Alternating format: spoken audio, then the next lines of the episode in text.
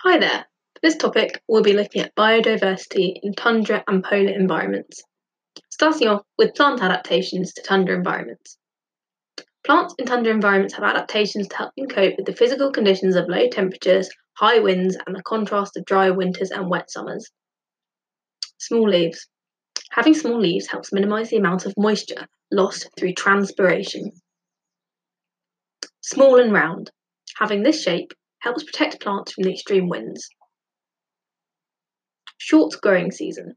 Having a short growing season of only 50 to 60 days is an adaptation to the short duration of warm, wet summers in tundra areas. Dormancy.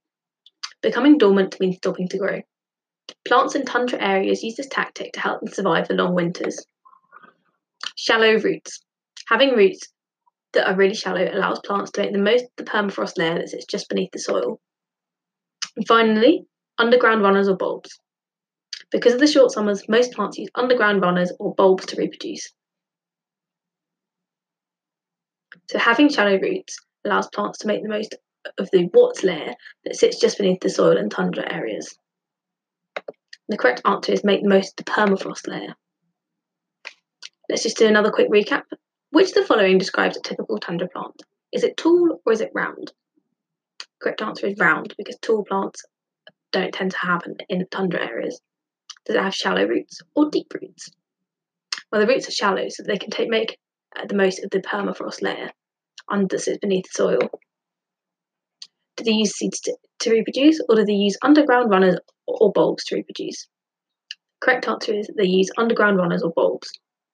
Is there a short growing season or a long growing season? The correct answer is that there's a short growing season. This is because the winter, the summer is, and the growing season is much, much shorter in tundra areas. Are they small overall or are they large overall? The correct answer is that they are small overall. Finally, are they small leaves or large leaves? Small leaves. So, how are animals adapted to cold environments?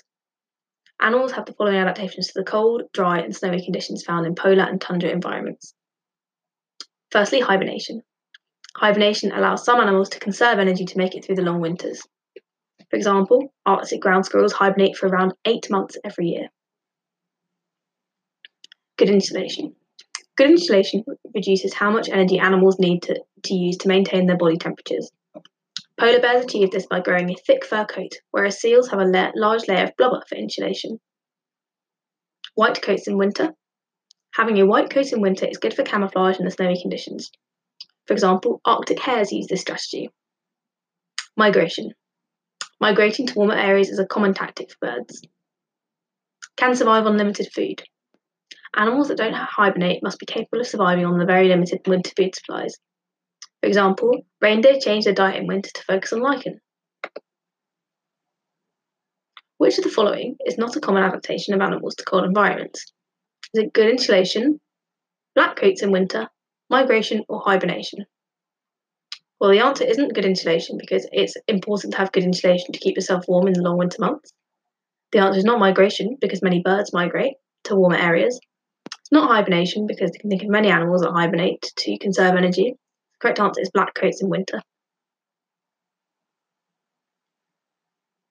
In cold environments, having a white coat in winter is good for what in the snowy conditions? Correct answer is it's good for camouflage. It helps blend into the snowy environment. Now let's have a look at a new topic, which is biodiversity. So here are some facts and issues relating to biodiversity in cold environments. Firstly, biodiversity is low. Most other ecosystems house rich biodiversity. Antarctica in particular has very low biodiversity. Secondly, high interdependence. Because biodiversity is so low, change in the population of one species is likely to affect the populations of dependent species. Finally, threats to biodiversity. Global warming is threatening animals that are well adapted to polar environments because these animals can't go anywhere colder if the environment continues to warm. Let's just do a quick recap of that. What is threatening animals that are well adapted to polar environments because these animals can't go anywhere colder if the environment continues to warm? Correct answer is global warming is threatening these animals.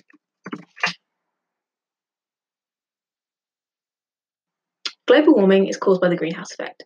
It can increase the Earth's temperature and cause sea levels to rise. It is threatening animals that are well adapted to polar environments because these animals can't go anywhere colder if the environment continues to warm.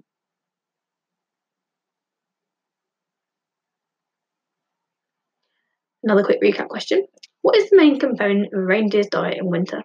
Is it lemmings, lichen, mushrooms, or sedges? The correct answer is lichen.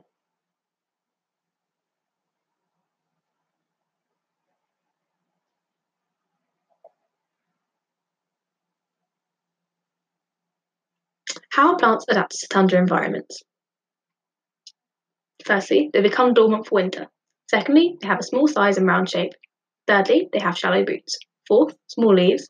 Fifth, short growing season. Sixth, underground runners or bulbs for reproduction. Which of the following regions has the lowest overall biodiversity? Is it Australia, Antarctica, Amazon, or the Arctic? Now, if you remember from before, the correct answer is Antarctica. If you found this episode useful and want to learn two times faster for free, head over to senecalearning.com or click the link in the bio to revise all your exam subjects for free.